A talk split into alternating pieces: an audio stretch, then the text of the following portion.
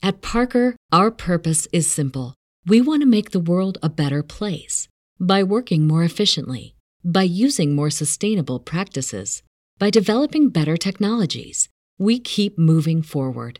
With each new idea, innovation, and partnership, we're one step closer to fulfilling our purpose every single day.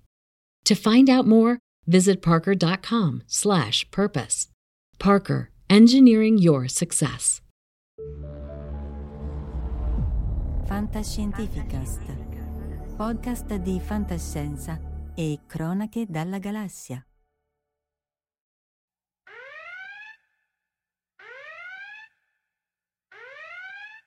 Attenzione! Allarme qualità audio. Attenzione! Indipendentemente dalla nostra volontà, l'audio di questo podcast non è qualitativamente eccelso. Ciò nonostante, la redazione di Fantascientificast ne ha scelto ugualmente la distribuzione, poiché i contenuti sono interessanti ed il livello dell'audio non pregiudica la loro comprensibilità e fruizione. Ringraziamo fin d'ora i nostri pod ascoltatori per la loro pazienza e comprensione. Scotty, we need power.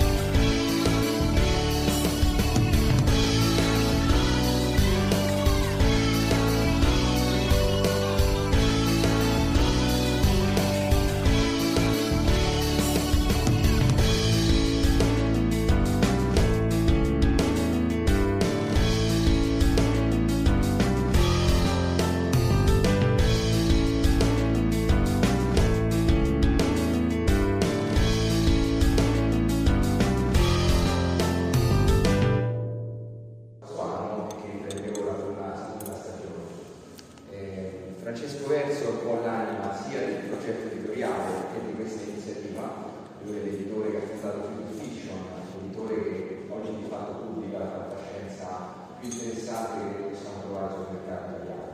Una fantascienza che finalmente è uscita un po' dal ghetto eh, anglo-americano e che è in grado di abbracciare prospettive provenienti ormai da tutte le parti del mondo quindi abbiamo la fantascienza africana, asiatica e soprattutto anche sudamericana, che è proprio il focus dell'appuntamento di questa sera.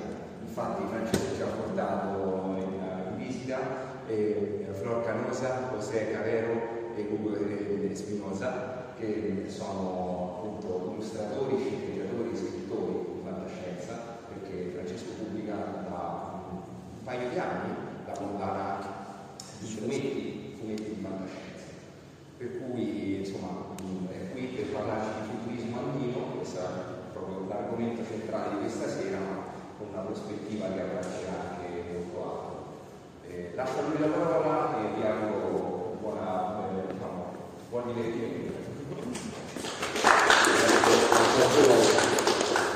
Grazie Davide, è sempre, è sempre un piacere tornare qui in questo spazio meraviglioso che lascia sempre senza parole. E questo è il quinto appuntamento del, del Roman Fiction Club.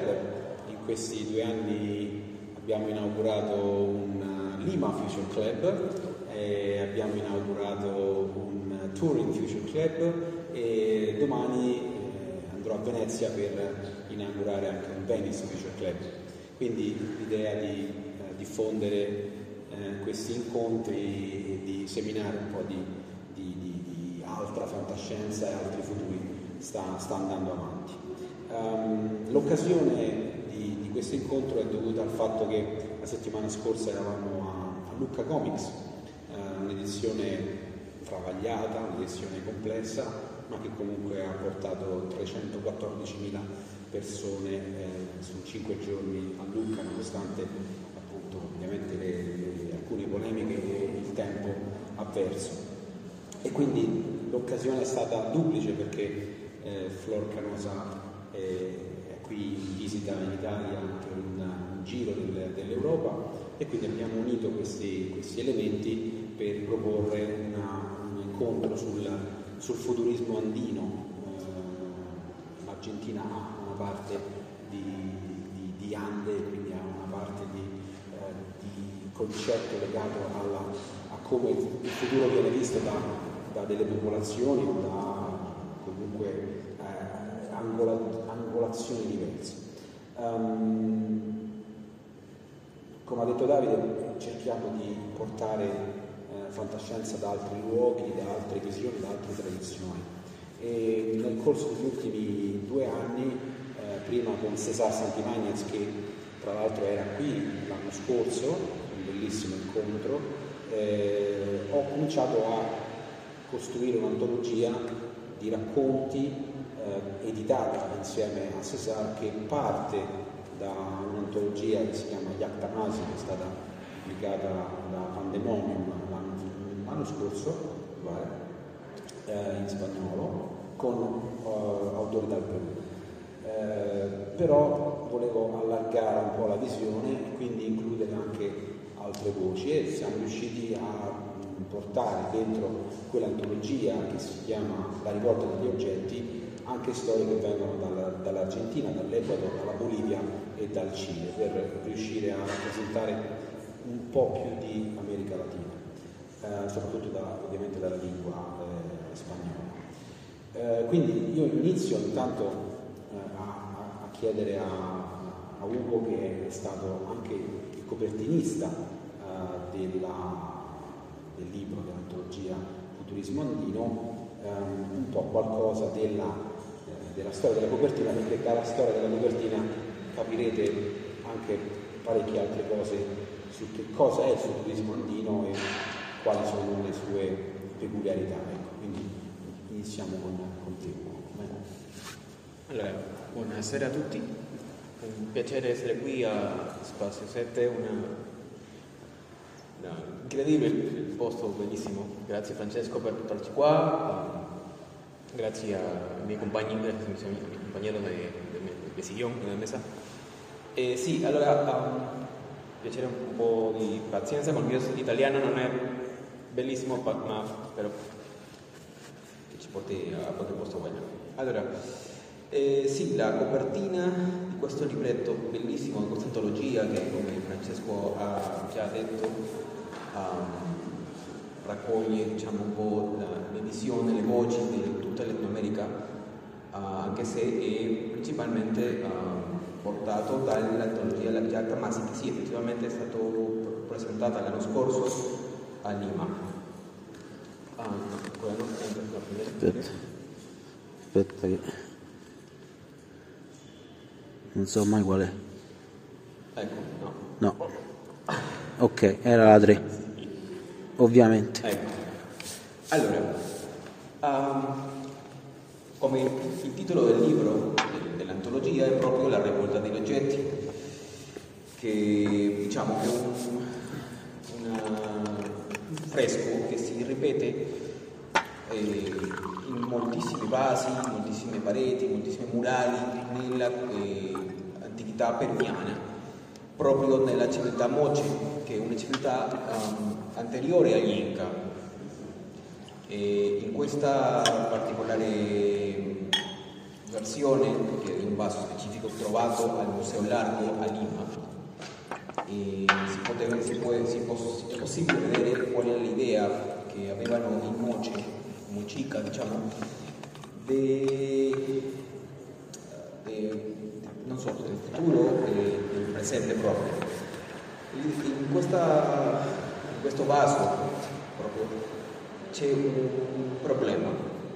I, tutti gli oggetti che ho scoperto proprio poco tempo fa, sono oggetti fatti dalle donne del Perù, delle, delle moce, um, vengono animati con delle, delle braccia, delle, facce, tutto quanto, e prendono i, gli uomini moce e li e portano via, diciamo, li, um,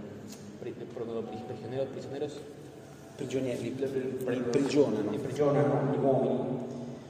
E questo appunto eh, da un punto di vista, eh, se lo vediamo in prospettiva, eh, a me impressiona abbastanza um, perché è una allegoria, diciamo, quello che possiamo vedere adesso con Internet delle cose. Internet, internet delle cose no?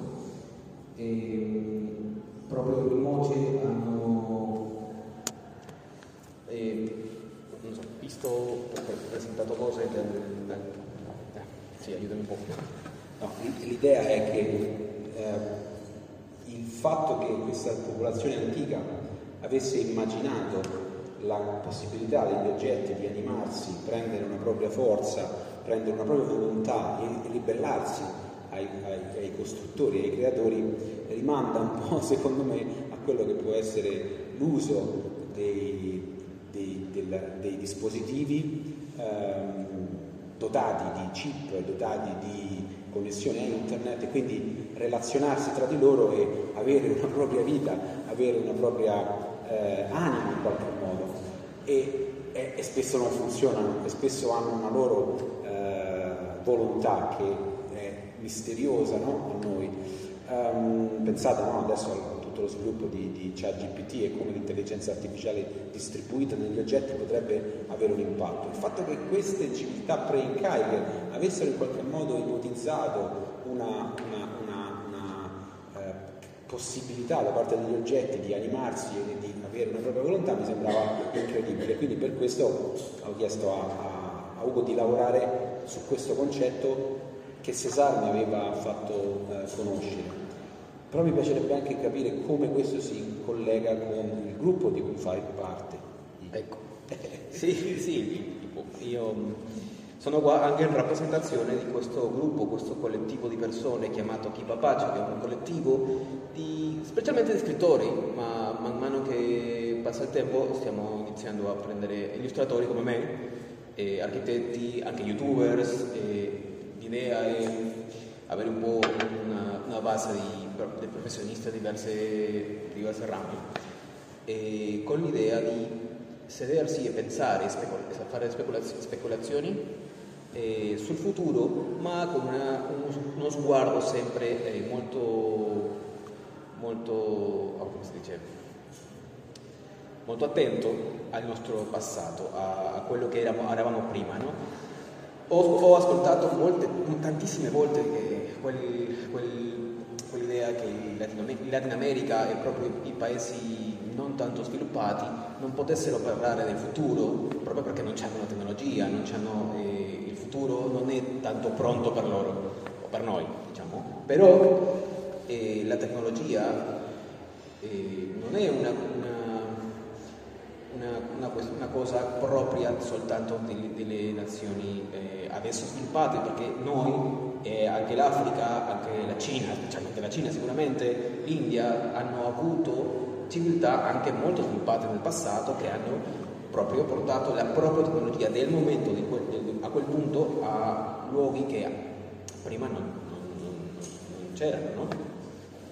Um, e proprio stavo parlando Francesco del Lima Future Club che l'ultimo è stato successo, successo tre settimane fa e abbiamo parlato proprio delle tecnologie che eh, questi, come si chiama, eh, civiltà, civiltà uh, antiche avessero e che magari potremmo, potremmo trovare utili se le guardiamo con eh, occhi verso il futuro. Eh, ci sono tantissime tecnologie eh, da noi importanti e proprio questo gruppo Chi Papacia vuole eh, cercare queste tecnologie e, cer- e, e, pensare a come possiamo utilizzare questa, questa, questa idea, questo conoscimento ancestrali per noi per il futuro. E, Kibabacha proprio vuol dire futuro, diciamo, in Quechua.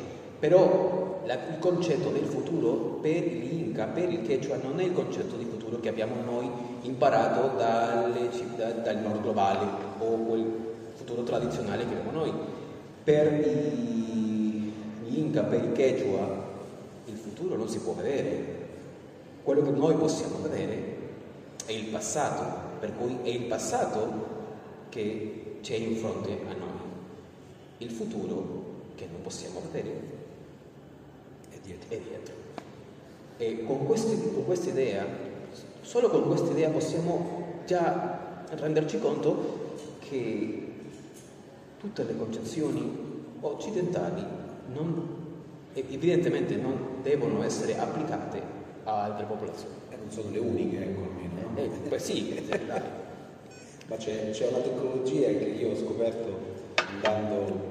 A te piace moltissimo? A me fa impazzire questa tecnologia perché eh, al, al, museo, ma comunque l'abbiamo trovata anche in altri luoghi, eh, c'è questo, questo, oggetto che si chiama Kipu.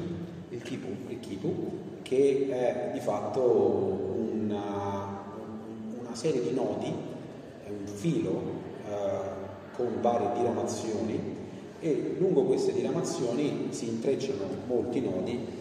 Questi nodi in realtà sono una tecnologia perché attraverso l'operazione che il Kipu Kamayok riesce a fare, che è una specie di IT specialist, è in grado di leggere questi nodi e questi nodi rappresentano elenchi, eh, serie storiche, eh, rappresentano quindi degli accadimenti che lo specialista è in grado di interpretare. A me non sembra niente di diverso che una specie di no, eh, codice binario in qualche modo, no? ci sono dei nodi fatti in varie, in varie modalità, per dire che eh, le popolazioni che noi consideriamo arretrate in realtà hanno quella che a me piace chiamare innovazione nativa, cioè hanno una capacità di costruire con quello che hanno, con le proprie risorse, delle modalità per risolvere dei problemi localmente le chiamiamo arretrate per un semplice fatto colonizzazione in qualche modo, uh, però assolvono la stessa funzione, magari non assolvono completamente tutte le funzioni, però si vede, si capisce che c'è uno sforzo logico, intellettivo che è alla base poi del, della creatività. No? Quindi eh, questo mi sembrava sì, fantastico. E, e la tecnologia è magari eh, eh, la possiamo vedere tutti i giorni, a febbraio c'è stato questo fenomeno del, del Niño che ci ha colpito a Perù fortissimo e a internet hanno compartito, condiviso, condiviso un meme, diciamo un meme, in quel meme si vedevano due città. La città di Trujillo, che è una città eh, fondata dagli spagnoli quando hanno uh, fatto la colonizzazione, e poi vicino, accanto a Trujillo, c'è la cittadella cittadella di Chan Chan, che è una cittadella anteriore, anteriore al Ying. E, tru, vabbè, Trujillo, la città spagnola, era alleggiata, e, a, eh, a, allagata, allagata, allagata. E Chan Chan era proprio... perché? Per, semplicemente perché hanno pensato che da un punto l'acqua scorre e dall'altro no.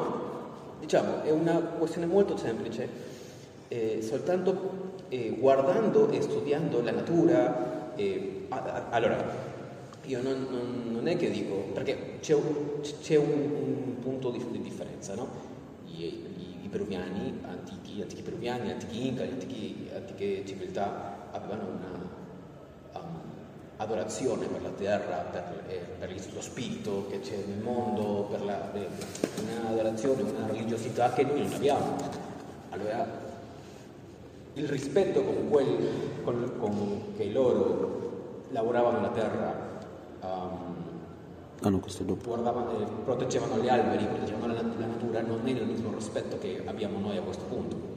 Allora eh, è un po' difficile cercare non possiamo avere le stesse, le stesse, la stessa morale, non ce l'abbiamo, non è, non è la risposta anche, no? Eh, ok, Ok, no, quindi sì. solo due parole per raccontarci la copertina e poi possiamo... Sì. Eh? Vabbè. Allora, molto bella, molto simpatica. Sì, la copertina è, è, nata dal momento in cui Francesco mi ha detto, oh, sai cosa, devo fare un, un'antologia peruviana degli oggetti e io ho pensato cosa penserebbero i Mochica, i Moche proprio che hanno fatto la rivolta degli oggetti originali, se vivessero a nostra epoca, se, se guardassero eh, come la tecnologia, l'internet, le reti sociali ci, um, ci guardano, ci portano, ci stringono. E dopo fare molte ricerche, molti disegni che ho portato a Francesco, dopo di pensare come, come, guardasse, come, pensar, come, come pensarían. Come penserebbero? Come penserebbero su Facebook, su Twitter, su, su YouTube o TikTok, che sono i, quei disegni là che immaginato come che vedessero queste cose come eh, demoni, demoni, demoni. Abbiamo riuscito ad arrivare a questa, a questa copertina che rappresenta secondo me il dio del collegamento, che è il wifi basicamente, il wifi che ci prende e ci, ob- ci, ci, ci obbliga, obbliga, ci obbliga a, connetta- a essere sempre connessi. connessi. Ecco. No, è fantastica, molto bella e soprattutto rimuove tutti i vecchi fili con gli spinotti. E, va bene, ok, poi avremo modo di parlare anche di altro.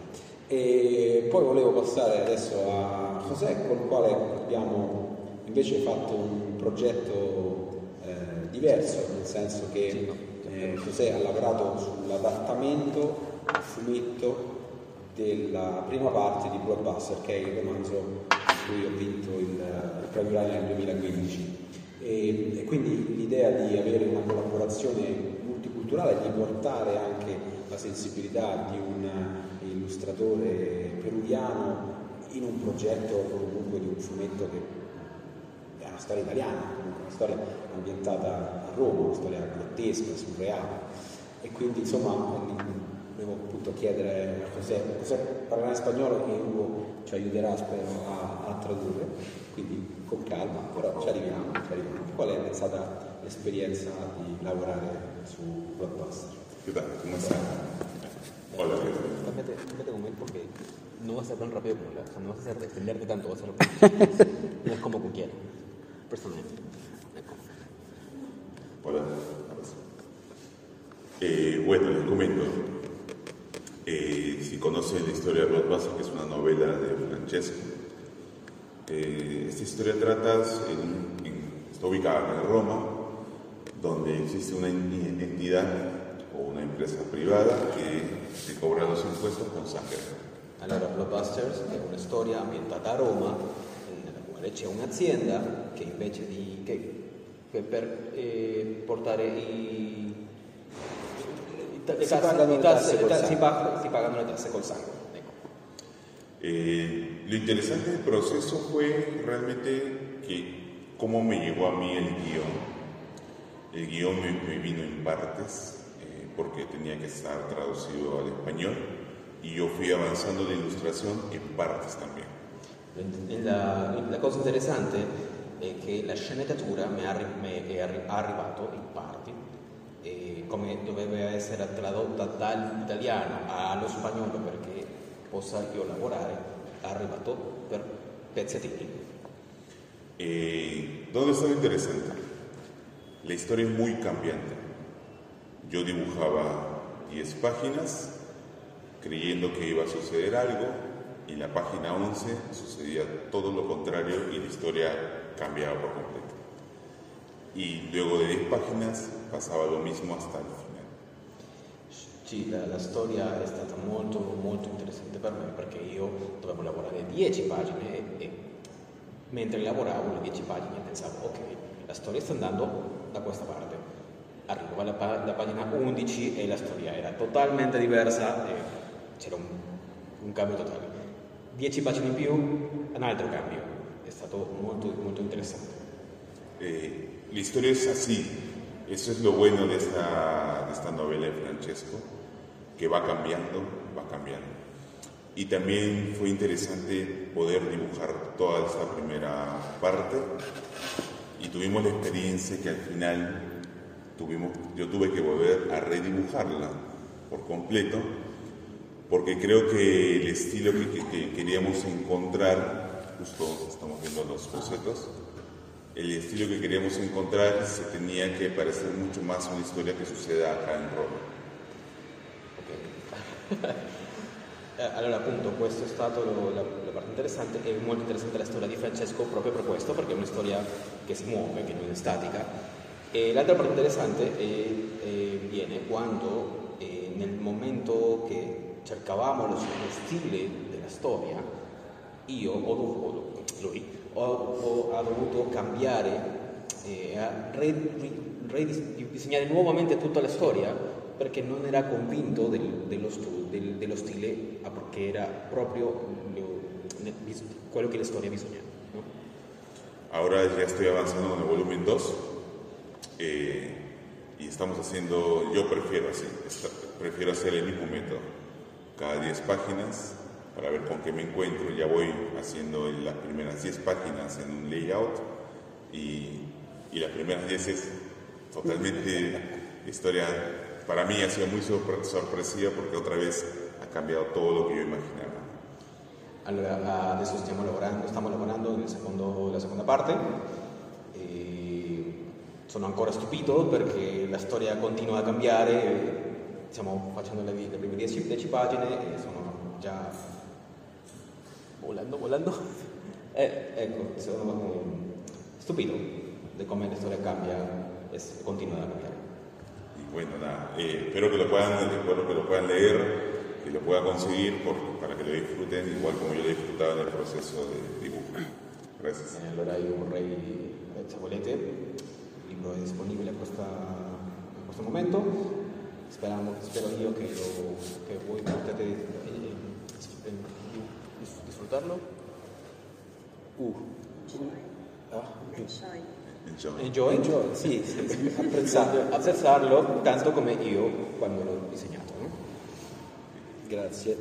No, è stato bello perché effettivamente eh, lavorare con, un illustratore bruttiano, dovevamo scambiarci pozzetti, eh, però credo che poi alla fine questa, ehm, questa diversità arricchisce perché include dei, delle modalità, delle sensibilità eh, diverse. Io mandavo le foto di Viale Marconi, di, di, di, tutti i posti dove è ambientato il romanzo e, lui cercava di, di capire no, come, come, costruirlo. Quindi stata una, secondo me una bella esperienza e insomma, spero che, che, il secondo e il terzo volume poi andranno lisci, insomma, come, come, come non è successo per il primo, perché abbiamo dovuto un po' assestare il tiro, però adesso stiamo andando più, più semplicemente. Sì, volevo aggiungere, proprio per, lo, per quello che parlava José dello stile,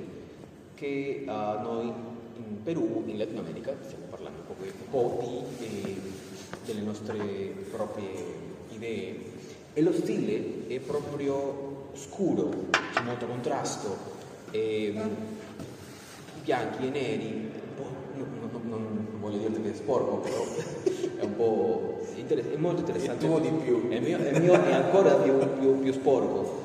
E io direi che da molto tempo la Latino America eh, si trova in, sempre in, in, costante cambio politico, in costante cambi, c'è molta corruzione, corruzione, corruzione, corruzione. c'è molto, molti problemi e io direi che questo si si può vedere nelle nostre forme, di, nei nostri disegni, in nostri, le, nostre sto, le, nostre, le, nostre, storie che, che, proprio parlando di questa antologia di Artamasi e l'antologia che poi vedete qua, che è la rivolta degli oggetti, ci sono tanti temi, tante idee che, sono, che si collegano tra i diversi paesi, come eh, per esempio l'idea di un governo totalitario che ci stringe, che si stringe, no? che ci opprime, opprime no? l'idea della guerriglia, anche l'idea dell'oppressione dell'uomo bianco.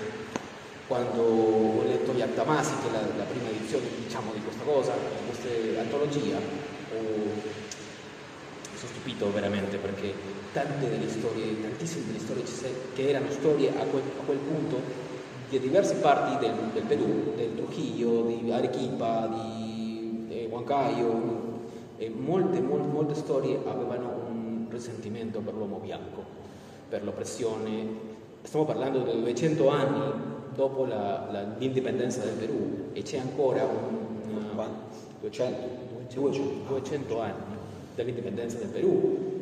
Siamo una nazione ormai no, matura, diciamo, diciamo, ma quel, ancora, ci sono ancora molti, molti problemi sociali che si stringono e ci portano via, diciamo.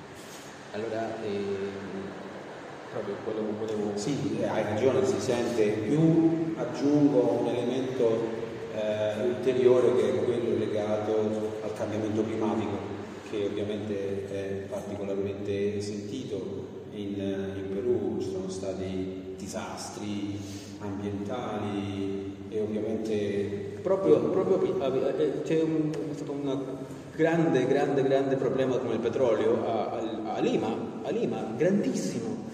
E l'azienda del, non, non, ha, non ha fatto niente. niente e non ha avuto nessuna multa, niente, niente.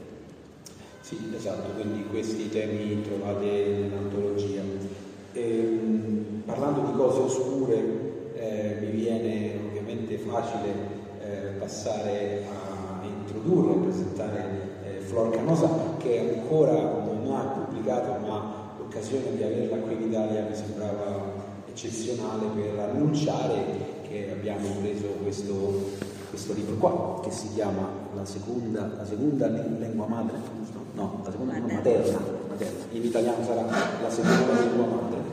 E, e quindi eh, volevo chiedere ecco, a Flor questo libro di che cosa parla e come, come va scritto, insomma, credo che ci sia molta... Um, ieri a cena parlavamo e lo abbiamo descritto come un mix tra David Foster Wallace e David Cronenberg quindi le aspettative sono molto alte, ma vi posso dire che la, la traduttrice mi ha mandato il primo capitolo e, ed è una bomba, quindi a te la parola. Grazie. Eh, buonasera, io non parlo italiano, puoi parlare spagnolo lentamente. Poi vediamo. Eh, bueno.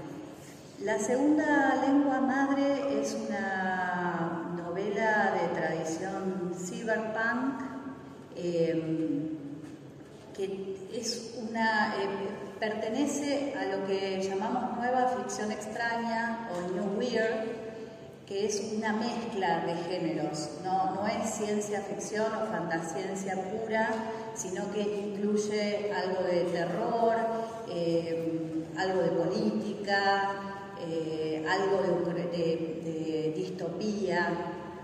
Eh, allora, eh, la seconda lingua madre sarebbe una storia cyberpunk, dentro, dentro la tradizione cyberpunk, ma io direi che um, si inserisce dentro di questa, del, del new, new, Weird, new no? weird. che è una miscela, diciamo, di uh, tradizione della fantascienza, un po' di fan, un po' di horror, no? politica. e un po' di politica. Eh, también es una novela enciclopédica porque tiene muchas notas al pie. Anche una, nove- una novella, no, romanzo. un romanzo, un romanzo uh, enciclopedico, enciclopedico perché ha tantissime note uh, al piede. Ai piedi, ai piedi. Note, sì, note a margine, sì. A piedi, piedi... Un'altra cosa. Piedi pagina. Avete capito tutto? eh, es mi primera traducción al italiano. Eh, es, es, una novela que está yendo muy bien en Argentina. Estuvo nominada a algunos premios en Argentina y en España. En España ahora va a salir eh, la primera edición española que está en librerías en estos días de noviembre y el año próximo, gracias a, Francesco y a Future Fiction, eh, estará acá en Italia y estoy muy contenta. Uh, la novella, un romanzo che è andata molti, tantiss- tantissimo, molto bene in Argentina e, e, ha ricevuto qualche nominazione ai premi, sì, ha, parecchi premi. Uh, la, l'edizione spagnola è proprio adesso, in questi giorni di novembre, starà, sarà disponibile. E, ehm, e, questa sarebbe la mia prima traduzione all'italiano. Ringrazio proprio Francesco Verso, Future Fiction, per l'edizione del prossimo anno. Sì, però non è così facile. Ti devo fare una domanda su che cosa è la seconda lingua materna, perché un po' dobbiamo dare un po' di, di idea, no? Da dove viene questa seconda lingua? Eh, la segunda lengua materna es un virus que contamina a un hijo habla sobre una maternidad monstruosa, sobre una mujer que muere en el parto y eh, su conciencia sube vacapiada a la nube y se introduce en el cerebro de su propio hijo. allora. allora, questa seconda lingua materna verrebbe eh, proprio per un virus che attacca un bambino, sì, e la madre muore e la coscienza della madre si um, solleva alla nube, cloud, cloud, e poi discende sulla mente del proprio figlio. Infett, infetta, il proprio. infetta il proprio figlio attraverso il virus. Ok, quindi fatto bene. Una cosa molto cyberpunk, molto weird, molto cyberpunk. Fantastico, quindi io aspetto di, di leggerlo e di pubblicarlo il prossimo, il prossimo anno. Okay? Grazie. Yo vorrei chiederti, me gustaría preguntarte si, o sea, por ejemplo, ahora he conversado o, o parlato un po' delle, dei temi della fantascienza latinoamericana, había hablado de algunos temas, ¿no? sobre la, la política, el, digamos, el miedo al estadio totalitario, esas cosas, y de lo que tú sabes de la ciencia ficción argentina, por ejemplo, ves ese tipo di cose o ves temas totalmente differenti. Voglio chiederle lei se quel, quei temi che io ho parlato della fantascienza peruviana sono anche, sono anche. Hay varias, eh, hay diferentes ramas o zonas de la ciencia ficción argentina. Eh, hay una ciencia ficción argentina muy preocupada por la, situación política o que toma la dictadura militar como tema y eh, lo analiza desde el presente o lo proyecta hacia el futuro. Eh, C'è una gran parte della, la fantascienza argentina ha diverse rami, sono rami. Eh, sì, c'è una, una, importante parte della fantascienza argentina che prende lo Stato totalitario, il governo militare. Eh, militari, militari e lo progetta verso il futuro. Eh, la ciencia ficción argentina es muy urbana, no hay tanta ciencia ficción andina. Eh, Esta novela está ambientada en una zona de la Argentina que no es Buenos Aires, que es La Pampa, que es una zona muy llana, no tiene ninguna montaña. Y ahora hay varios, varias novelas que están ambientadas en esa misma zona. Es prácticamente un desierto, pero nos resulta muy interesante. Okay. Uh, questa storia non è ambientata a Buenos Aires, ma non è ambientata neanche nella montagna, è ambientata, è ambientata magari nella Pampa, che è una, diciamo una, la pianura, la pianura. Una, sì, la pianura, però eh, t- ci sono parecchie storie della fantascienza argentina che, sta, stanno, che si, si sono ambientate a questa parte della Pampa perché... Io non so. eh, es una Es un paisaje muy particular donde no hay prácticamente nada. Entonces creo que eso genera eh, la expectativa de que en un futuro puede ser un lugar donde sucedan cosas. Ah, ok, ehm, proprio la, la, la, plani- la pianura argentina, la Pampa, sono, è un posto dove non c'è propriamente niente, no? per cui eh, ci, ci... Il vuoto. Cioè, Sì, sì, il vuoto, la, sens- il- la sensazione di vuoto e poi per- è possibile che ci sia qualche cosa, cioè qualcosa possa succedere là in questo punto. Ok. Sì, io ho intercettato anche uno scrittore, giovane scrittore Michel Nieva. a Michel Nieva. Lima, Michel Nieva, che mi ha parlato del gaucho punk. Incredibile Gaucho Punk, eh? È incredibile. Sí, y eh, la última novela, La infancia del mundo, está ambientada en La Pampa. Nella Pampa, sì. Sì, e- e- avrei voluto pubblicare anche quel libro, ma eh, Mitchell mi ha detto che è stato già preso da un editore più grande su Future Fiction. Sono i. Gaucioidi. I gaucioidi, si chiama l'androide, invece l'androide si chiama gaucioide. Interessante. Grazie. ogni, ogni cultura ha il, suo, ha il suo punk in qualche modo. E parlando di punk, a questo punto mh, possiamo passare a, a- dopo il cyberpunk, possiamo parlare del solar punk. E quest- quest'estate, essendo stato a, a Lima, ho avuto modo di introdurre un po' i temi del, del solar punk eh, in Perù, no? cercando di lavorare sui concetti dell'indipendenza energetica, della sostenibilità ambientale, eh, della decolonizzazione del futuro. E- e- le magliette vanno, vanno, vanno via, insomma. Eh, per cui eh, con Ugo abbiamo anche lavorato nel corso di questi mesi all'adattamento di un altro mio racconto che tra l'altro è inedito, che si chiama Evoluzione, fa parte proprio di un'antologia che si chiamerà Evoluzione, una serie di racconti ambientati nel scenario dei camminatori, che è il romanzo Solar Punk che ho pubblicato nel 2018.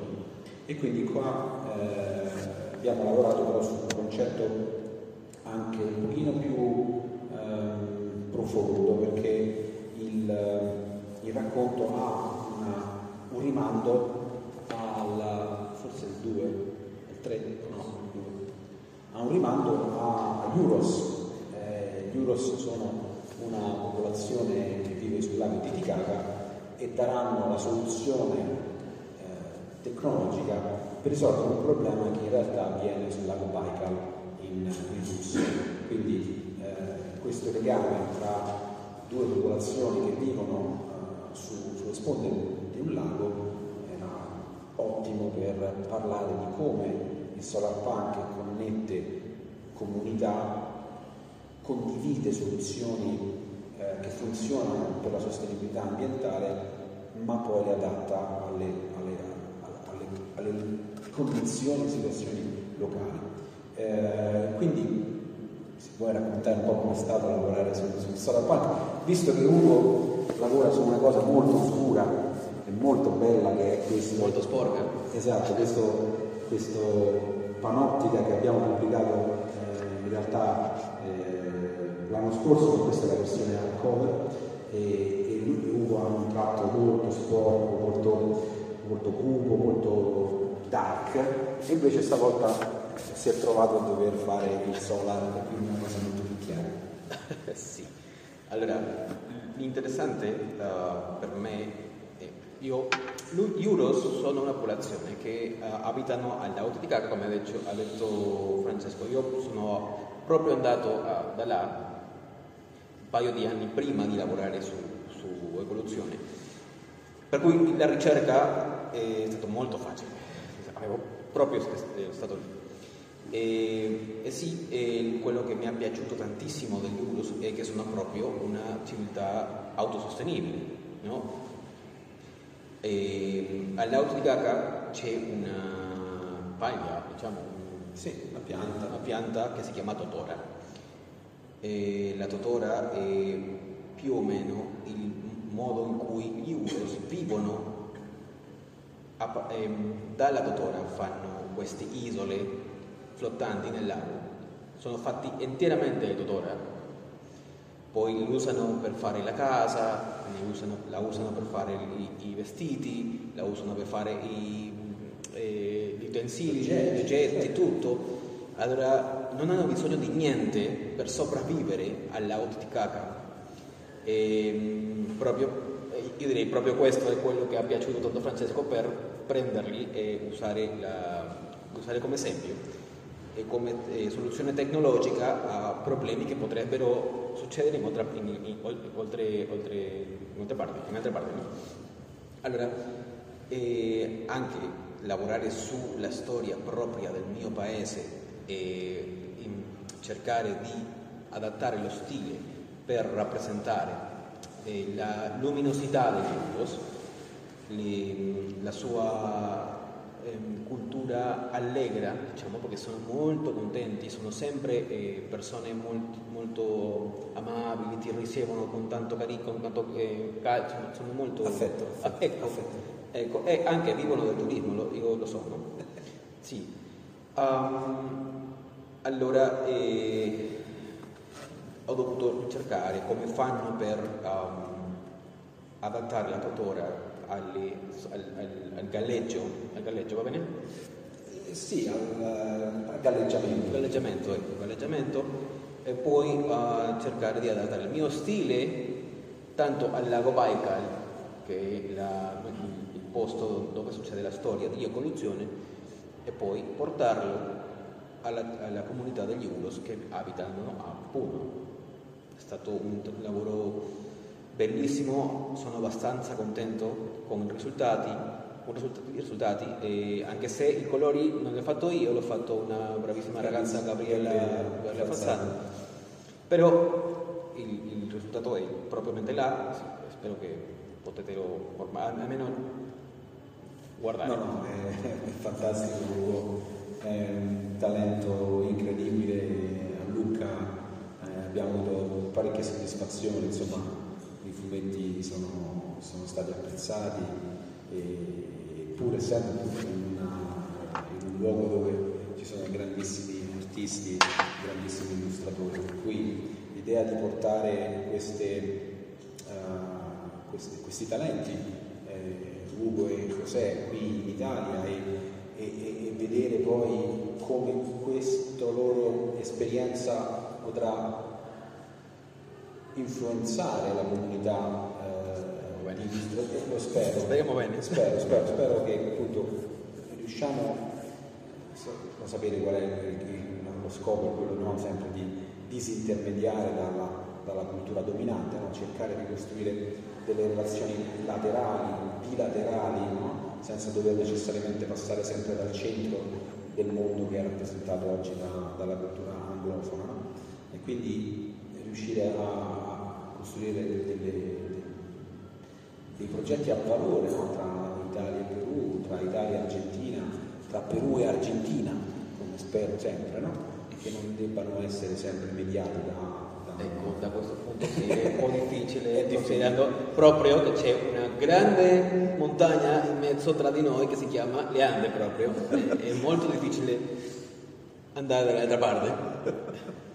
Eh lo so, anche questo è stato un aspetto che mi ha colpito molto, il fatto che eh, abbiamo un magazine in Perù, il Future Fiction Magazine, in spagnolo, stiamo cercando di anche lì portare il catalogo di, di, di Future Fiction non in quanto catalogo di Future Fiction, ma in quanto ehm, eh, diciamo, espressione di una serie di storie che vengono dalla Cina, da, dall'Africa, no? cioè, portare una fantascienza diversa anche lì e ho scoperto che pur essendo pubblicato in Perù non poteva essere distribuito in, in Cile o in Bolivia o in Ecuador pur essendo la stessa lingua perché tutti i paesi sono chiusi, sono praticamente blindati l'uno all'altro, quindi dovremo trovare o dei editori locali per fare la stessa edizione in vari paesi pur essendo la stessa identica lingua e lo stesso identico prodotto, quindi potete immaginare no, quanto quanto la parte poi centralizzata, perché è più facile che i libri arrivino dalla Spagna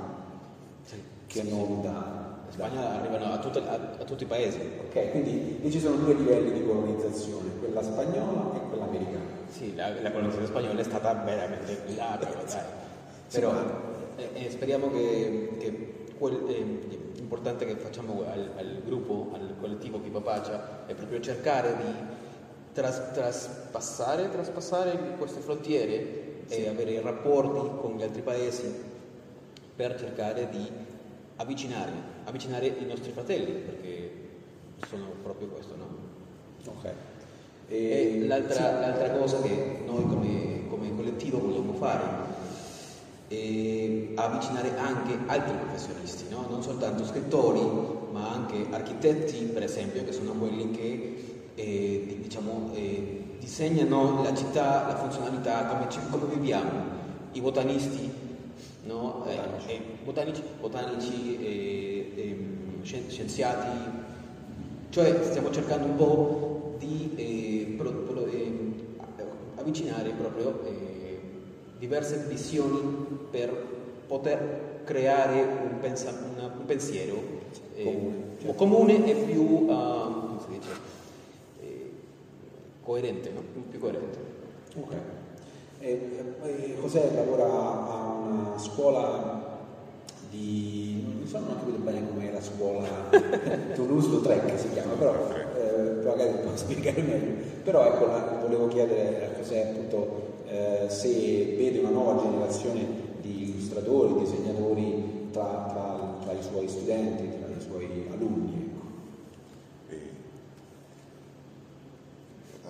Ah, ya, sí.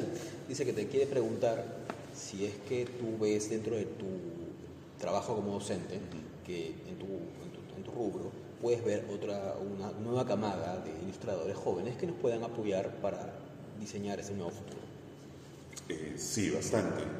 Quando la scuola dove io insegno... Ah, una cosa, se poi invece, questo mi interessava capire, se questi talenti vengono presi dalle, dai grandi brand americani e inglesi oppure se magari riescono a stare un po' in Perù. Ya, una cosa importante es que si esos talentos al final terminan siendo transportados y terminan siendo extraídos de las grandes marcas como deseo, qué sé yo, o más bien pueden estar en Perú y desarrollar su propio trabajo, ¿no? eh, de forma independiente. Ok. En la escuela donde yo enseño se, se, enseñan carreras creativas, diseño, arquitectura. Yo soy, yo soy arquitecto, enseño en las carreras, las facultades de arquitectura. Eh, a nivel de ilustración hay bastante talento y como lo conversamos otra vez, sí, es inevitable tener muchas referencias extranjeras de dos tipos, las que son para el este, japonés y las referencias este, Estados Unidos. Ok, la, la, escuela, la, scuola, la scuola dove io lavoro una scuola proprio di eh, della creativa, diciamo, architettura, eh, animazione. Lui è proprio, proprio, un architetto che lavora e insegna a questo questo posto. No? I, gli alunni, i, i, ragazzi che stanno a questo punto eh, imparando, eh, sono i talenti, che c'è talento, c'è moltissimo, tantissimo talento. Sì, eh, ho visto che sono influenzati da eh, le più grandi, sì, tanto del manga e dell'anime come del, eh, degli Stati Uniti. Pero lo que sí se nota es que hay un estilo, eh, que también hemos conversado, que es un estilo muy peruano. ¿no? Por más que usen referencias, tiene un estilo. Entonces, yo sí creo que se puede tener un estilo peruano muy independiente, yo creo que sí. Eh, bueno, habrá un grupo que siga las referencias, pero hay otro fuerte que sí puede lograr tener ese estilo, tal y como lo, como lo, hemos, como lo ha comentado Hugo, ese estilo de los fuerte, de, un dibujo un poco duro, ¿no? Eh, para, que, para que funcione igual para cualquier rubro, ¿no? Pero en este caso sí se puede tener, eh, rescatar bastante chicos con un estilo propio. Allora, um, um, c'è un, una forte tendenza di portarci via, e non, non, non è che si, si scappano, si, non, non, si vanno, si quedano, però ah, c'è un gruppo di persone, di, di illustratori che si lasciano influenzare moltissimo di questa, le correnti del nord globale, però c'è un altro, un altro gruppo che eh, magari eh, potesse, possono avere uno stile proprio. Lui parla molto e ha parlato anche a Luca sullo stile peruviano che eh, lui crede che a questo punto questi ragazzi possono eh, eh, lavorare su questo stile e, e che más dite? ¿En qué ah, Que puede trabajar su propio estilo. ah, sí, que se puede, que puede trabajar su propio estilo y que sí puede, y que tiene un estilo come il che si Ah, e sì, che questo stile è proprio come quello che avevo detto proprio io sul il, il contrasto tra il bianco e nero e lo, lo duro, lo aggressivo, no? Aggressivo è un qualcosa che, che- penso io è proprio del, del Sì, del. Lui è, ha, un- ha un'idea di che il stile peruviano esiste già. Sì, sì. Eh, Ok. ah. E, e adesso volevo chiederti se stai lavorando a altre storie e se stai scrivendo altre cose di fantascienza perché a me interessa più che altro quello. Eh, ya tengo una novela terminada, pero no es de ciencia ficción. Es, un- es una mezcla de realismo con terror. Eh, sí tengo dos novelas anteriores que son de, New Weird mezclado con ciencia ficción, que son Pulpa y los accidentes geográficos, que traje ejemplares para regalarte, así que Ah, adesso sto fine- finendo, o già, hai, hai, hai terminaste o lo sta per terminare? terminé. Ah, ho, già, ho appena finito una- un romanzo, però è una, me- una miscela tra realismo e terrore. E- però sì, ho due romanzi che ho scritto prima, da- sono un po' fantascienza con, New con Weird. New Weird, che ho a- appunto portato per regalarti. Grazie, grazie mille. No tiene Ah, traduzione in pulpa, italiano. pulpa, pulpa, pulpa, pulpa, e Polpa, polpa, e Los accidentes geográficos. accidenti geografici. Eh? Accidenti geografici. Ah, bel titolo. Sei molto bravo con i titoli. ok, eh, non so se avete qualche domanda curiosità. Ok. Ah, allora, ciao a tutti e tre, quindi. Ehm, ci avete detto che eh, la fantascienza peruviana ha una caratteristica principale, quella che troviamo nel libro, la fantascienza argentina ha dei tratti specifici, ma c'è qualcosa che vi accomuna, eh, che accomuna le vostre fantascienze quelli degli altri paesi eh, vicini per poter dire che esiste una fantascienza sudamericana? Mm. Es interesante. Eh, creo que hay, yo no lo trabajo personalmente, pero hay eh, una fantasía eh, indígena en la región. Así como está la, la, la, la política que puede extenderse a toda Latinoamérica porque todos sufrimos dictaduras militares, hay una vertiente indígena che atraviesa toda Latinoamerica. Eh, sì, um, io direi che c'è una fantascienza uh, indigenista, degli indigeni, sì, poi possiamo entrare un po' in dettagli. Ehm, così come tutti i paesi del- della regione hanno avuto dittatu- dittature, dittature militari e per cui c'è un qualcosa che, ci- ci- che è comune a, a tutti noi, c'è anche un qualcosa di indigena tra di noi che eh, sta cercando di avere una voce. no? Io direi sì, sono molto d'accordo con quello che, che sta dicendo Flor. E, questa fantascienza indigena ci, ci riporta alla spiritualità che avevano le popolazioni indigene. A- le- avete ascoltato il termine ayahuasca? Ayahuasca e altri, altri piante allucinogeni no? Che tutti, i- mo- moltissime, non, non voglio dire tutti, ma moltissime delle, delle- se volete cercare di provare l'ayahuasca chiedo. allora eh, sì ehm, perché ci, sono questi, queste piante allucinogene che abbiamo usato dall'antichità anche c'è il, allora, questo, questa, questa, idea indigenista della spiritualità e della, della, delle piante eh, si sta sviluppando in una fantascienza proprio come lei dice e, ed è comune a tutta la regione dal Messico fino all'Argentina e in Cile. Cile magari non tanto, però sì, sì, il resto, il Brasile sì, eh, Perù, la Bolivia, la Colombia sì. E voglio, voglio aggiungere avendo anche io uno sguardo su, su, tutto il continente, tra l'altro pubblicheremo tra qualche mese eh, La Mirada de las Plantas, cioè Mirada de las di Edmundo Pasoldan, che è un autore eccezionale boliviano e che appunto parla proprio di queste piante allucinogene e di come queste eh, creano degli effetti diciamo sconvolgenti no, sulla percezione della realtà ma anche innestato su dei problemi di dipendenza da internet. Eh, quindi è un romanzo anche molto complesso e sofisticato, eh, quindi c'è questo, eh, questo aspetto. Eh, devo dire che quello che accomuna eh, l'America Latina, come, come c'è stato evidenziato, sono due cose, un aspetto politico e l'altro aspetto ambientale. Eh, tutto il continente dell'America Latina è un enorme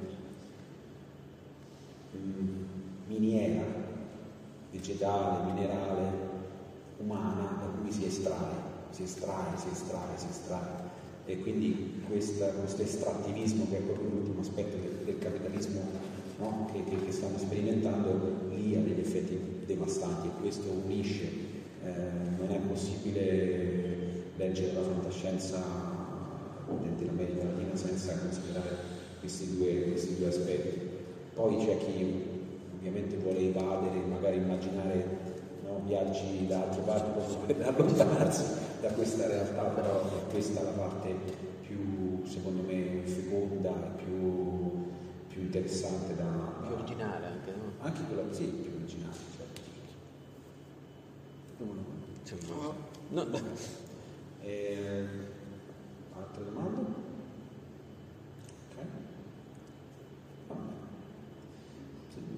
Volete aggiungere qualcosa?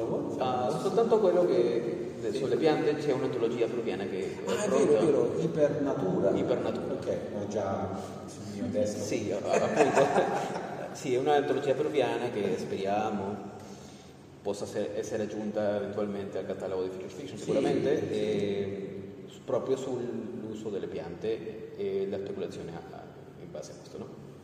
Sì, non so se è stato se è un progetto che era nato già prima? Sì, sì. Perfetto. Bene, sono contento perché vuol dire che il meme sta girando, perché abbiamo fatto un progetto a Roma dove tra l'altro ha partecipato anche Cesara, il progetto Solar Park che abbiamo fatto al Tufello sul, sulla consapevolezza delle piante, delle erbacce, le cosiddette piante infestanti, che sono considerate negative ma in realtà hanno principi, hanno delle, delle, delle loro eh, capacità, no? anche spesso per, per, per poter utilizzare. Eh, non, non, cresce l'ayahuasca eh, Artufello, però, però crescono, ci, crescono, cose interessanti comunque.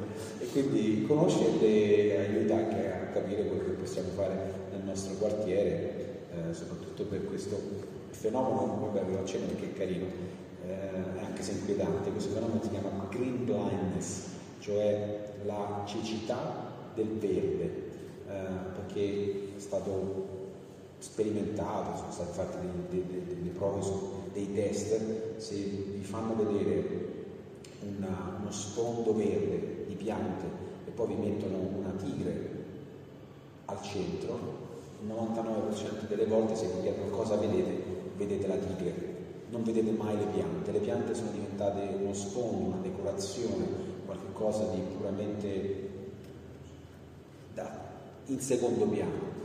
E quindi siamo diventati totalmente ciechi alle piante. E dovremmo invece tornare ecco, a seguendo con questa idea futurismo andino non, eh, è un termine che non considera l'Amazzonia Eh, proprio do- dovre- dovremmo pensare a, a, a- l'Amazzonia è un- il più grande Però, pezzo di- dell'America Latina. però, però le Ande, cioè il Perù, è- le, le Ande ma- attraversano l'Amazzonia, l'Amazzonia peruviana. Le Ande, no, l'Amazzonia finisce proprio alle Ande. Ok, perché c'è una parte... Parte che- sì, sì, d'accordo, però- Eh, Però vabbè, sì, hai ragione, però ecco io volevo fare un'antologia brasiliana e quindi poi c'è il famoso problema no, della lingua, del portoghese che esclude gli amici brasiliani no, da... Non è la lingua che esclude. Beh, la lingua, La lingua è la stessa e siamo anche esclusi. La lingua non le esclude ma li rende un po' diversi, no? Sì, sì, cioè, parla un'altra lingua, eh, non perché siamo diversità di solo di, di Sì, no, puramente io vorrei, no, quello che volevo dire è che l'esclusione viene da, da molte altre ragioni, no? Perché sono tanti paesi, sono- siamo tanti paesi e tutti siamo esclusi. Sì, quello, quello sì, quella è un'esclusione... L'esclusione che? È un'esclusione dovuta alla, alla- alla colonizzazione, credo. Non lo so, c'è un motivo.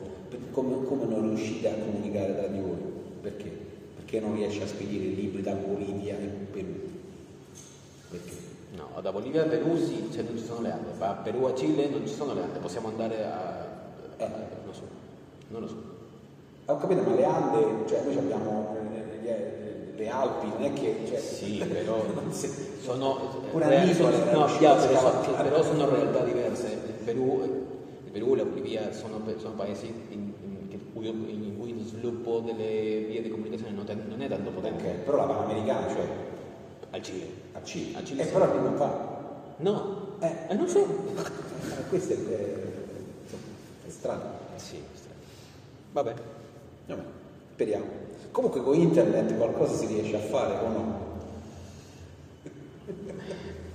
No. Non, non voglio, non voglio dire che perché non c'è Amazon, no, no, non mi piace quel dire perché non c'è No, Amazon, non facciamo, però, eh, sì, però l'ebook eh, se, si vende, se si vende in, in soles, che la, la, Ok. la proprietà non si, vende, non si vende in pesos argentinos, non è, non è facile. Ya, come regione sono- siamo una regione ancora non matura, no? Allora, Certo. una grande, un grande, un grande vantaggio che avete qua in Europa è che tutti fanno, tutti avete, avete l'euro. Avete l'euro, Sì. tutti, tutti hanno la stessa economia, ma Da poco però, eh, non, è che, cioè, non è che andiamo da tantissimo tempo, però c'è chi, chi non lo vuole nemmeno pure avere. sicuramente. Va bene. Allora, grazie, intanto se volete poi i libri sono, sono qua, i fumetti sono qua, ti invito comunque a spogliarli perché sono molto belli. Vedo che c'è Davide che i libri. No, no, eh, ti sei un po' liberato, vabbè. Siamo qua ancora per qualche minuto e poi... Tranquillissimo. No, vabbè, no, non ci sono altre domande. Vai. Ah, che è venuta fuori eh, discorso che avete appena fatto, e cioè ah, l'accesso alla tecnologia. Ah, in realtà voi ci avete parlato di due tipologie di tecnologie totalmente diverse. Ah, uno che è quello naturalistico delle piante, ah, come dire, arcaico in qualche modo, e l'altro invece quello suo cyberpunk proprio ah, che eh, relazione c'è diciamo, dal vostro punto di vista ehm, tra l'accesso alla tecnologia diciamo moderna, insomma quella eh, di internet o quella che non riporta Amazon eh, e il tipo di storie che eh, costruite?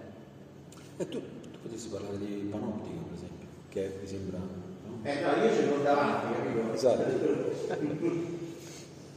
Ehm, è interessante la, la, la tenerissima la domanda perché quando abbiamo iniziato a parlare, di, a, a- preparare, a, a fare Panoptica, che è, un- è una storia cyberpunk, post-apocalittica, questo qua, e con Cesar Santibagnes, che è il sceneggiatore, abbiamo pensato, ok, cosa vogliamo fare? Cosa vogliamo fare? Cosa vogliamo raccontare? E molte, molte, molte sessioni dopo che abbiamo parlato con Francesco, Francesco ci ha detto, guarda, guardate voi, questa, questa cosa qua, cosa insomma, è molto latinoamericano e non era il nostro scopo. non era il nostro scopo. Allora, eh, questo per dire che c'è un'idea um, e siamo sempre noi, eh, abbiamo vissuto quello che abbiamo vissuto, che il governo militare, la, la, la corruzione, tutto quanto, e sono diciamo, tutto questo che abbiamo noi dentro noi. Eh, esce quando facciamo il come. Allora, dopo questo il solar pack, che è una cosa piuttosto nuova, nata al Brasile, proprio nata al Brasile. E siccome non abbiamo tanto rapporto con il Brasile, ha dovuto venire Francesco a portare dal Brasile il solar punk al Perù, che è una cosa incredibile per me, non, non, non lo capisco. E, dal punto di vista delle storie, del, della nuova scienza, della fantascienza, diciamo, della fantascienza contemporanea, non è che arriva tanto a, a Perù, siamo un tanto in ritardo. Non so se en Argentina también están un poco retrasados en cuanto a el tipo de ciencia ficción que llega. No sé si les llega ciencia ficción más contemporánea de la China, de la India. No. No, entonces, i nostri, anche se ci sono delle piccole eh, sfor- piccoli sforzi per fare nuove idee, per avere l'idea dell'indianismo, che, dell'indigene che, aveva, che parlava Flor, e non possiamo essere un po' noi a Perù del, del, della politica, delle, delle problematiche sociali. Allora, questo è un reto, reto si dice? Un challenge. Ah, una sfida, una sfida, una sfida per noi, perché non possiamo eh, restare a quello che eravamo prima, dobbiamo vedere il futuro. E questo proprio che stiamo cercando di fare con il gruppo di Papaccia, di cercare di importare e, e di spingere eh, la carrozza sì, sì, sì, una, da, una, da una, un futuro un po' più positivo di soluzioni, di cercare soluzioni. Corretto perché il problema dell'accesso non è solo legato alla tecnologia, è legato anche ai tipi di libri e alle traduzioni che riescono ad avere, per cui c'è molta autoreferenzialità, soprattutto in, Perù. Eh, e quindi lo sforzo, l'Argentina ne sa un po' meglio perché l'editoria è un po' più matura, ma eh, alcuni paesi leggono Asimov, leggono Bradbury e pensano che quella è la fantascienza, no? È fantascienza di mezzo secolo fa, anche di più. E, e, e quando scrivono ovviamente quello che entra esce, no? E per cui le, l'alimento culturale, l'accesso alla contemporaneità è anche legato a questo. Quindi eh, quando io vado in questi paesi e dico da quali lingue traducete, la lingua è sempre l'inglese e in, in alcuni casi va bene perché traducono cose contemporanee, ma in altri casi sono rimasti ai classici e quindi questo resta un problema. Prima della tecnologia arriva anche no, il problema dell'accesso alla cultura, che tipo di libri vengono pubblicati in questi paesi. Ok, per i classici scusate che cosa sì. giorno con Francesco, però i classici comunque ne garantiscono un'alta qualità, nel senso che per essere diventati. Ah? Ma sono vecchi, come se tu dipingessi i putti. Se dipingi i putti non è che vai molto lontano oggi, no? Questo ce la giochiamo. Ce la giochiamo. Dopo la seconda Respecto al acceso a la tecnología, en Argentina tenemos un amplio acceso a la tecnología, no somos productores, tenemos zonas de producción de tecnología propia, eh, Samsung, Motorola tienen eh, lugares en Argentina donde producen, pero respecto a los consumos culturales al acceso a la literatura, la capital de la cultura latinoamericana es Barcelona, si las cosas llegan a Barcelona, para leer a un autor boliviano necesitamos que se publique en España y después llega a la Argentina. Entonces, en eso estamos atrasados culturalmente.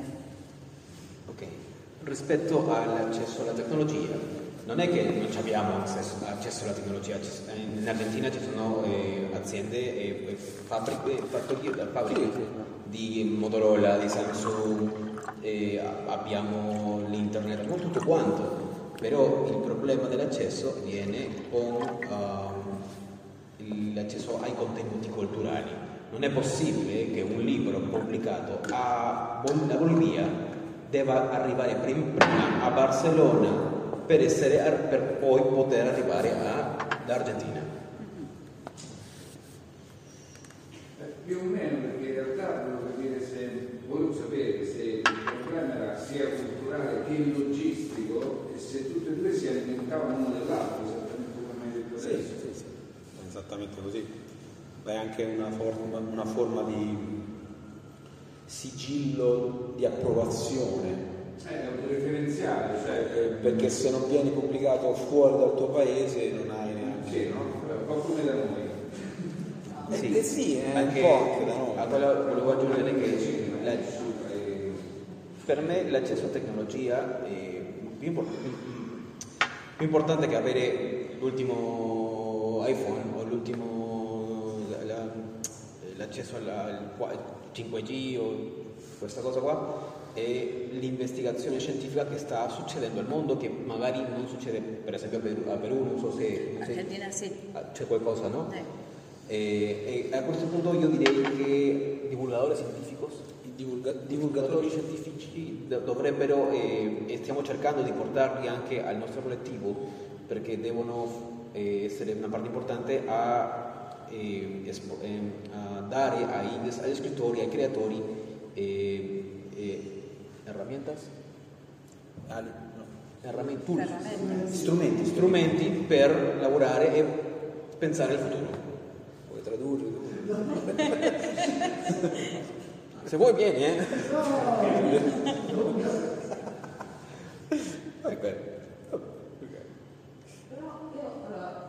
ecco. arriva Asimov, ok, arriva Asimov tradotto e si innesta però su una cultura che non è la cultura di Asimov.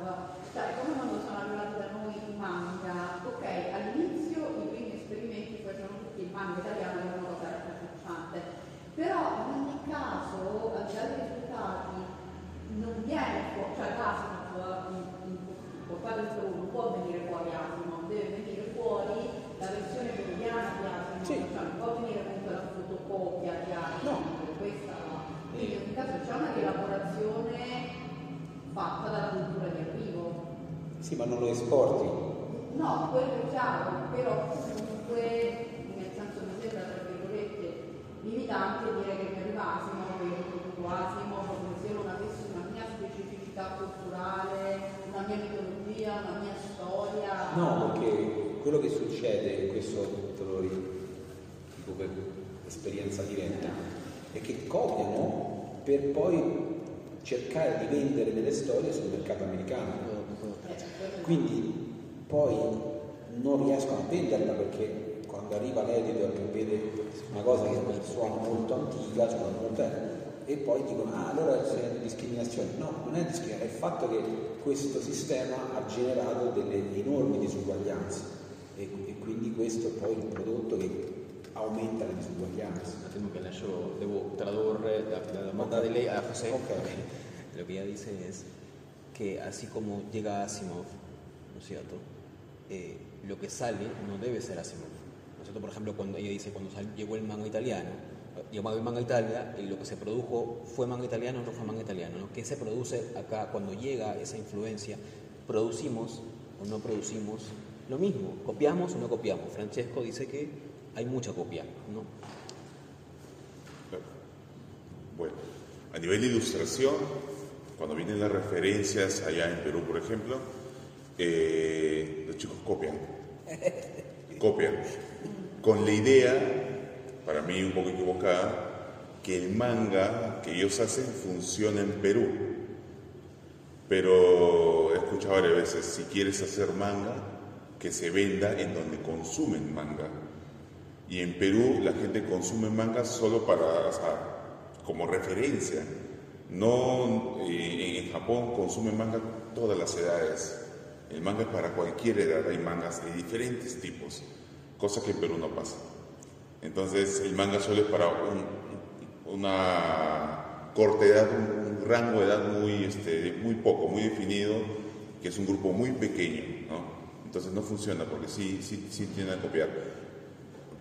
Repito, ponen un estilo, pero no termina de ser, ¿no? Ok, come diceva Francesco, anche lui, ah, sì, c'è una forte tendenza a copiare, c'è una forte tendenza a copiare, però eh, è una cosa eh, sbagliata secondo me, è equivocata, certo? Secondo me perché, perché Porque si quieres vender manga, eh, debes venderlo donde lo consumen. se vuoi vendere il manga devi venderlo proprio nel posto in cui si, ehm, si vende il manga. No? I giapponesi, si consuma, i giapponesi hanno manga per tutte le età, per tutti gli stati sociali, per tutto quanto e in Perù magari è un qualcosa più eh, piccolo, più, non è che piccolo però è molto ristretto il, il- il pubblico, l'obiettivo pubblico, no? Por ejemplo, yo conozco dos artistas, uno es chileno y otro es mexicano, que hacen manga, pero no venden en Chile, no venden en México. Sus mangas se venden en Japón. Tienen, pertenecen a editoriales japonesas, les va muy bien, pero no en Chile, no en México.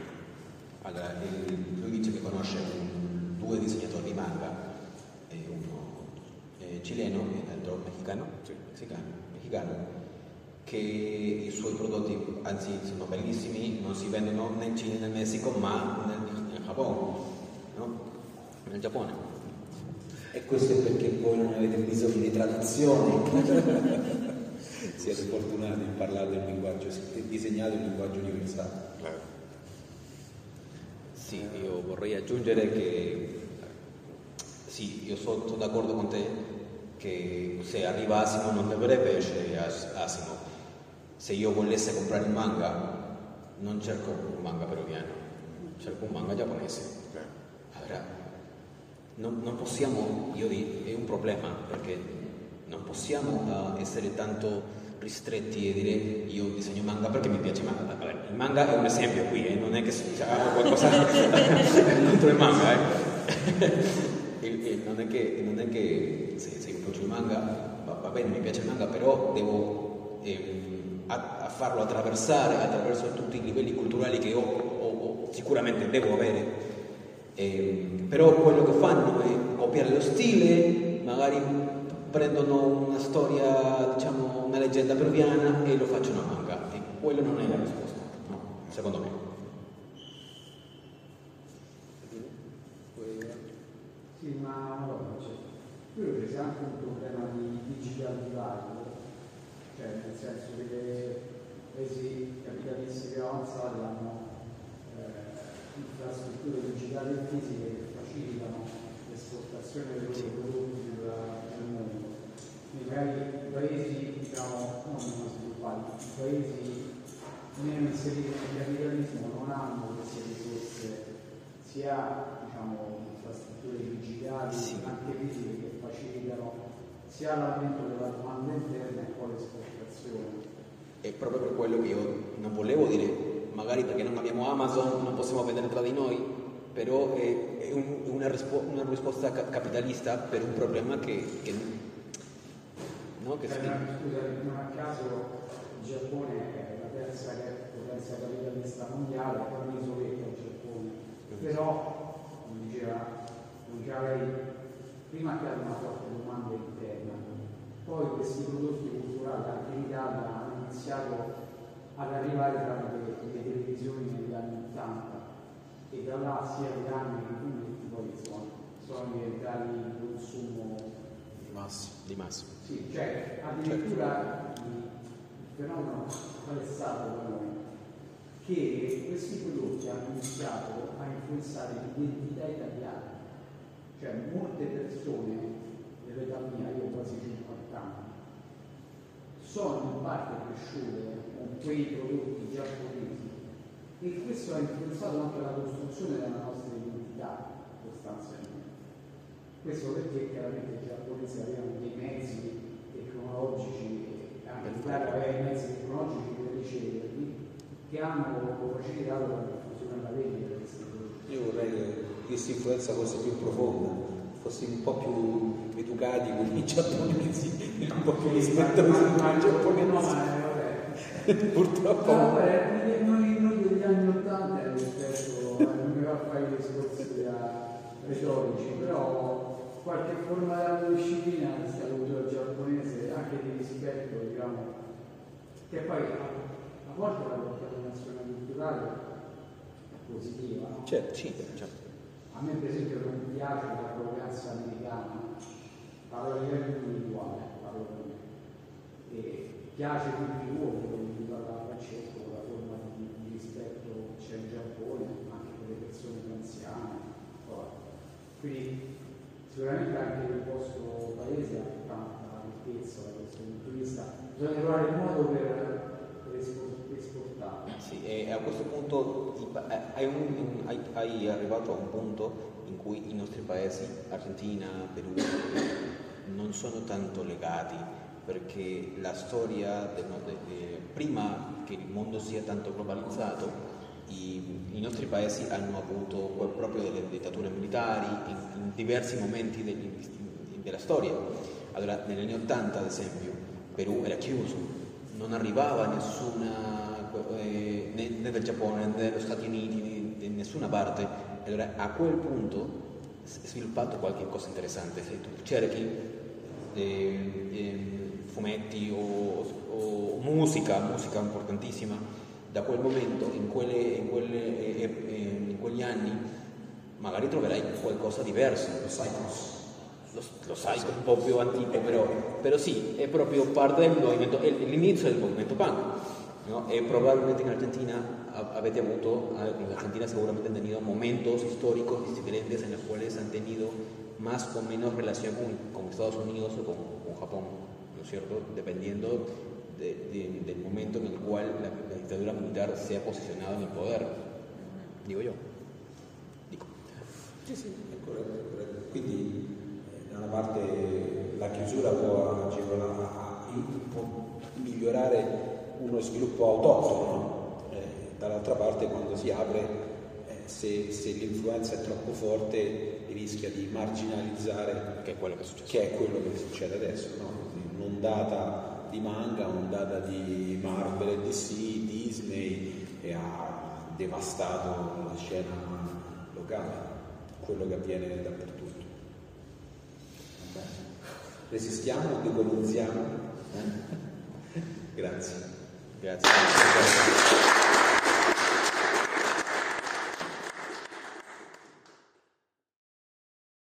Avete ascoltato Fantascientificast podcast di fantascienza e cronache dalla galassia. Da un'idea di Paolo Bianchi e Omar Serafini con il contributo cibernetico del Cylon Prof Massimo De Santo. Potete seguirci ed interagire con noi sul nostro sito fantascientificast.com, sul profilo Instagram Fantascientificast, sul canale Telegram Fantascientificast e sulla nostra community Telegram t.me slash fsc community. Se siete particolarmente timidi potete utilizzare la vecchia, cara e affidabile posta elettronica scrivendoci all'indirizzo redazione chiocciolafantascientificast.com Tutte le puntate sono disponibili sul nostro sito e su tutti i principali servizi di streaming on demand.